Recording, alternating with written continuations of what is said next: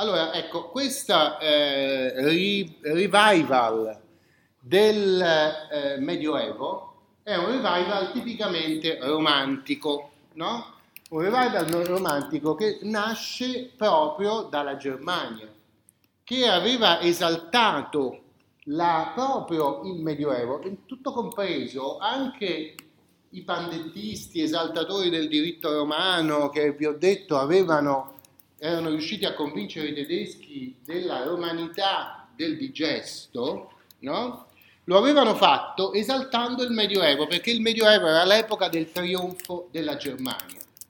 Le invasioni barbariche, che noi chiamiamo invasioni barbariche perché siamo italiani e ci sentiamo invasi dalle eh, varie popolazioni germaniche che erano entrate in Italia, eh, i tedeschi le chiamano migrazioni dei popoli e le intendono come il trionfo del sangue tedesco su tutta l'Europa.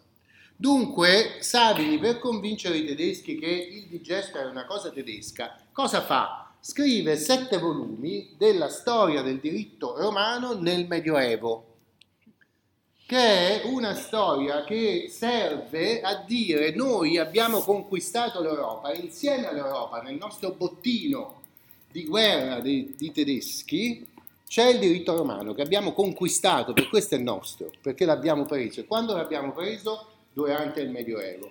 Ora, anche dunque eh, la certamente razionalissima costruzione dei sistemi di diritto privato basati sul diritto romano, fatte dalla pandettistica, e tuttavia passano da un passaggio di tipo romantico, perché questo diritto romano è diventato tedesco nel Medioevo e nel Medioevo si doveva risalire per trovare l'identità di quello spirito del popolo, il Volksgeist, che abbiamo visto ieri come la fonte dell'ordinamento addirittura, no?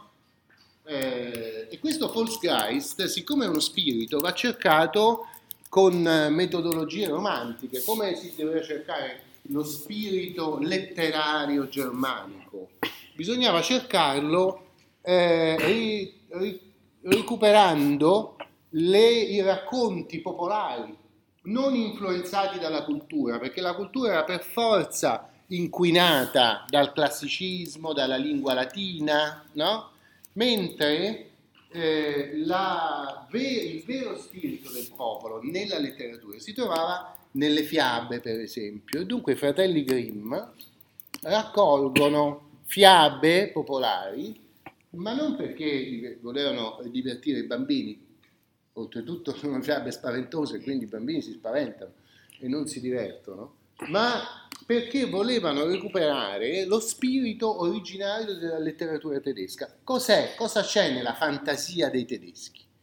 Eh, c'è Hansel e Gretel, c'è Biancaneve, c'è Cenerentola, eccetera. No? Questo è quello che sgorga spontaneamente dal cuore del popolo, senza mediazione. Queste fiabe non sono influenzate dalle dall'Odissea, eh, da Omero, dall'antichità classica, dalla lettura di Cicerone, no, vengono da gente ignorante, viva la gente ignorante e viva la lingua tedesca pura. Pura vuol dire depurata dalle parole eh, latine, tanto che se io leggo Savigny lo capisco molto facilmente, ma se leggo autori della fine dell'Ottocento in tedesco, qualche parola non la so. Perché? Perché durante l'Ottocento il romanticismo ha depurato la lingua tedesca dagli influssi latini e quindi le parole di origine latina vengono più o meno emarginate, rimangono nel vocabolario ma si usano poco. E perciò un autore della fine dell'Ottocento, per un lettore che non è di lingua madre tedesca, è più difficile rispetto a un autore dell'inizio dell'Ottocento, perché le parole latine che si usavano erano di più. No? I fratelli Grimm, in particolare Jacob, era un allievo di Savigny, era un giurista. Infatti non scrive solo insieme a suo fratello la famosa raccolta delle fiabe, ma scrive anche un libro che eh, cerca di recuperare lo spirito del diritto tedesco con lo stesso stile, cioè cerchiamo un diritto che non sia inquinato dal diritto romano. cerchiamolo nella pratica, nei documenti di quando, ovviamente medievali, in che lingua? Possibilmente in tedesco, no? Perché quando si usa nei documenti la lingua latina è inevitabile l'influsso della cultura giuridica latina. Qual è la premessa di questo? La premessa romantica è nazionalista, che cioè esistano degli istituti giuridici che non sono costruzioni astratte fatte da gente intelligente che razionalmente propone degli ambiti giuridici, che è il modo con cui la rivoluzione francese aveva prodotto un codice razionale. Questa gente intelligente per forza ha studiato, dunque conosce tutte queste questioni di antichità classica, conosce la cultura, conosce Cicerone, conosce il digesto, e tutto e costruisce una nuova eh, scatola giuridica dove vivere, una nuova casa giuridica dove vivere. Delle regole, il codice civile Napoleone è stato chiamato Costituzione civile dei francesi, cioè le grandi regole della vita associata eh, che si svolge ogni giorno nelle transazioni per no? L'idea romantica è no, noi dobbiamo soltanto far sgorgare quello che già esiste nei cuori della nostra nazione e questi cuori sono solo i nostri, solo i tedeschi sono tedeschi, quindi solo i francesi sono francesi, eccetera. Salvo che c'è un po' di, c'è un po di espansionismo perché tedeschi cominciano a dire veramente alla fine, alla metà dell'Ottocento, per la precisione 1829, con la fondazione di una grande società per lo studio della storia germanica, di Monumenta Germania Storica, che la storia, il cuore dei tedeschi non sta solo in Germania, perché le popolazioni germaniche hanno invaso e conquistato anche la Spagna, la Francia, l'Italia. E quindi anche l'Italia, nel, nel diritto italiano ci sarà qualcosa di tedesco. Eh? Però questo è un po' un espansionismo. Intanto nell'Ottocento la forma che, che, che, prende la reazione alle novità borghesi è una forma culturale perché la Germania non può reagire sul piano legislativo perché non è politicamente unita, reagisce sul piano culturale e reagisce con argomentazioni tipicamente nazionaliste e romantiche. Nazionaliste significa noi non possiamo accettare certi principi della legislazione razionale borghese che si sono affermati per via legislativa in Francia, perché il nostro cuore è diverso, perché noi siamo diversi e saremo sempre diversi. Alcune cose, alcuni elementi del diritto in Germania sono come la lingua che è tipica del nostro popolo, come alcune tradizioni, come le fiabe, che sono tipiche del nostro popolo, e così alcuni istituti sono tipici del nostro popolo.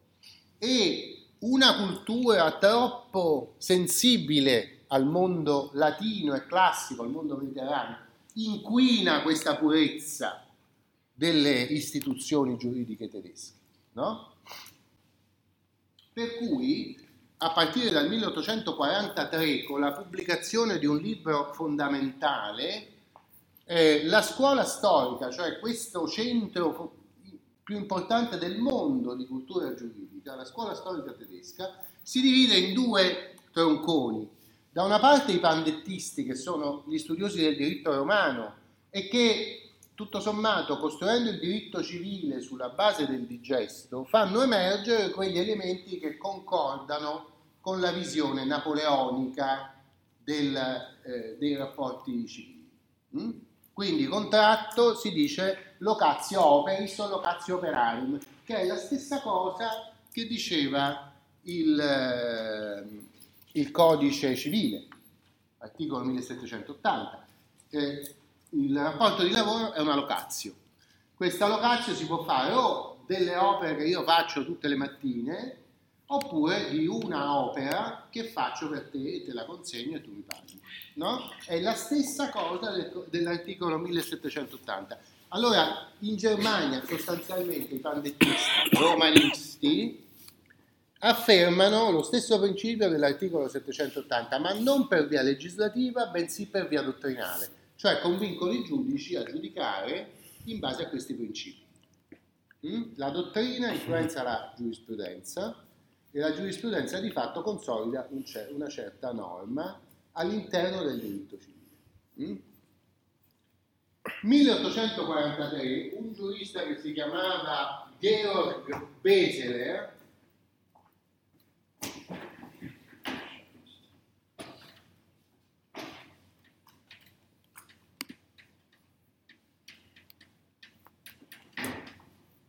pubblica un libro, un libretto non molto grande, con quattro capitoli soli, che si intitola Diritto del popolo e diritto dei giuristi, in cui contrappone il diritto popolare, questo diritto che emerge dal basso, che esprime direttamente il Volksgeist, come le fiabe, no? che deriva dallo spirito del popolo tedesco, eh, si dice Volk il popolo. Quindi ci può essere il Volksgeist o il Volksrecht, cioè il diritto del popolo. No? E contro chi va questo diritto del popolo? Contro il diritto dei giuristi. E l'idea è che il diritto dei giuristi, influenzato dal diritto romano, tenta continuamente di coprire o di emarginare il diritto del popolo.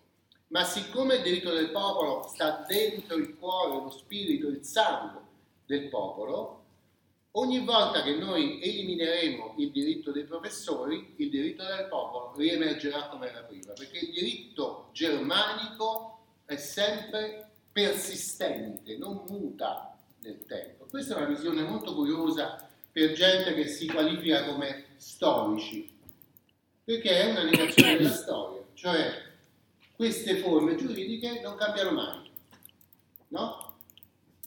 Non cambiano mai perché stanno in, impresse, incise, scolpite nel cuore di tutto il popolo, non di una singola persona, cioè, ma tutti quando nascono eh, hanno già dentro di sé queste idee. Adesso vediamo quali sono.